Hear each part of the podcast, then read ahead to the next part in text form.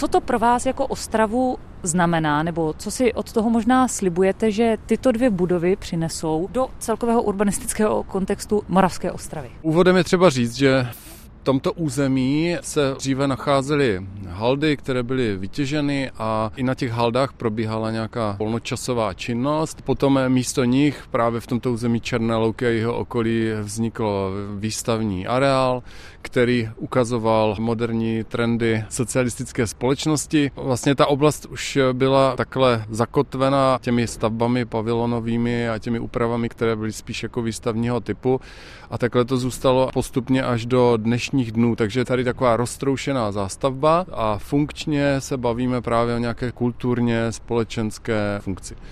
Potom v roce 2010 eh, proběhla mezinárodní soutěž na podobu území Černé louky. Jejíž výsledek eh, právě přinesl uspořádání prstence staveb, které měly mít především kulturní funkci, protože Ostrava usilovala o hlavní město kultury 2015.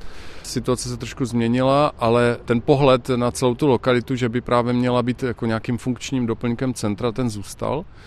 A proto se jevilo jako docela přirozené tady vzdělávací, sportovní i uměleckou funkci dostat přes budovy univerzity. Takže areál, ve kterém se nacházíme, tohle združuje a přímo navazuje na Černou louku, kterou Ostrava rozvíjí samostatně. Vy jako město mohli jste nějakým způsobem mluvit do toho, jak ten finální projekt bude vypadat, nebo měli jste i nějaké specifické požadavky na to, co zde má vzniknout? Já teď můžu mluvit za městský ateliér pouze a ten projekt byl už v době vzniku ateliéru rozpracován. My se teď spíše bavíme o tom, jak to stávající území teďka upravené, které kolem nás, eh, území kolem univerzit, areál, jak ho zapojit do situace města, protože se trošku změnil i pohled na širší vztahy a to eh, především na způsob propojení centra Ostravy z dolní oblasti Vítkovic. Právě v tomto místě, tady u těch budov univerzity se nám to potkává, tady je takové nejužší hrdlo toho propojení, protože musíme zde dostat tramvaj, která bude projíždět dále do Vítkovic a samozřejmě už tady máme třeba kolizní to, že potřebujeme mít nějakou klidnější, tižší zónu v místě toho sálu koncertního. Zároveň jsou nějaké parametry pro tramvaje, pro odbočení, zatočení obloky a tak dále. Takže to tady musíme dostat a to bude teď velká práce na straně města. Čili Cílem je, aby spolu Vítkovice, tady Černá louka a nedaleké náměstí Masarykovo komunikovali, aby lidé věděli, odkud kam míří a skrz to.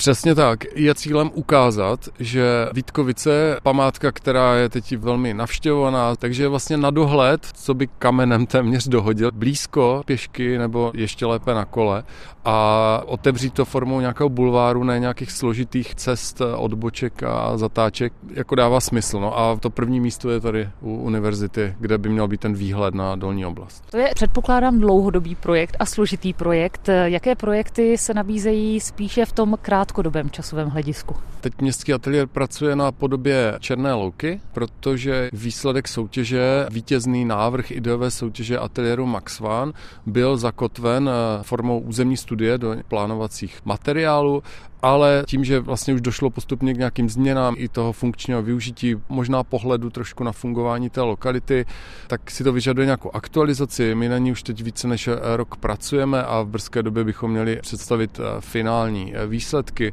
Zahrnuli jsme do toho i participaci s uživateli toho území a celý ten dokument má právě ukázat, jaké možné kroky i ty krátkodobé je možné dělat, tak aby ta černá louka, která je teď stále více oblíbená, využívaná ve volném čase, tak aby mohla začít lépe fungovat být provázána s těmi investicemi, s těmi úpravami, které už v jejím okolí vznikly, protože Ostrava nedávno dokončila další část dopravy nábřeží, zároveň, když se podíváme kousek dál i k Vítkovicím, tak tam bude vznikat, nebo už vlastně stojí lávka od Josefa Pleskota, která propojí, my říkáme tři světy, protože ona propojí Sleský břeh, Moravský břeh a ještě vlastně i Vítkovice, které jsou odděleny tratí.